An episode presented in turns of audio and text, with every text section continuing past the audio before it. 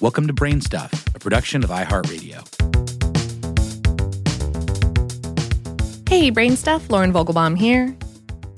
Time zones are headache fuel. Even if you're not moving rapidly through them yourself, which is a great way to screw up your sleep schedule, just trying to schedule phone calls between them can cause all sorts of trouble. Time zones also have political quirks here and there. Uh, the continental United States is split into four recognized time zones, yet China, which is around the same size, just has one. Still, that's not to say that the layout of Earth's time zones is totally random. By international custom, our planet is divided into a series of longitudinal lines that run from the North Pole all the way down to the South Pole. These form convenient boundaries for the 24 widely used time zones. Since those lines converge into a single point at each of the two poles, what does that mean for the poles? If you're physically standing at the South Pole or chillin' at the North Pole, then what's the local time? First, let's clarify what we mean by the poles. Earth has a magnetic north and south pole.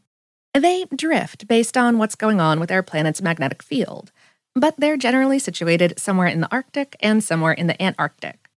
Compasses point toward the magnetic North Pole, but these spots have nothing to do with longitude lines. The geographic North Pole, on the other hand, is a singular place, uh, the counterpart to the geographic South Pole. These two spots are where Earth's outer surface intersects with its axis of rotation. Uh, due to the tilt of the Earth's axis, each only has one sunrise and one sunset per year.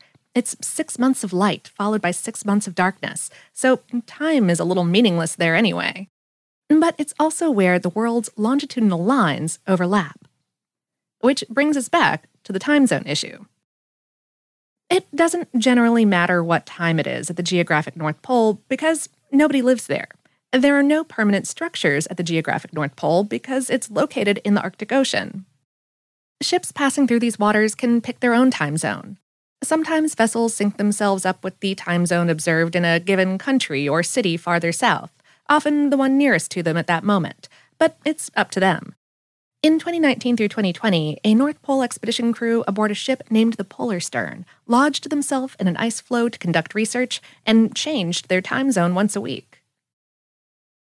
Things are a little different in Antarctica. The South Pole lies above solid ground, and so do the continent's many research stations. Each one usually sticks to a pre designated time zone from some other spot on the globe, maybe from the country that has territorial claim to that part of the continent or the country that owns the station, or the country that houses their supply base. However, researchers from a particular country may choose to operate on their home time just to make scheduling those calls a little easier.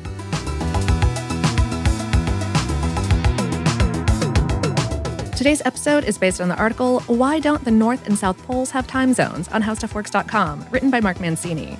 Brainstuff is production of iHeartRadio in partnership with HowStuffWorks.com and is produced by Tyler Klang. For more podcasts from iHeartRadio, visit the iHeartRadio app, Apple Podcasts, or wherever you listen to your favorite shows.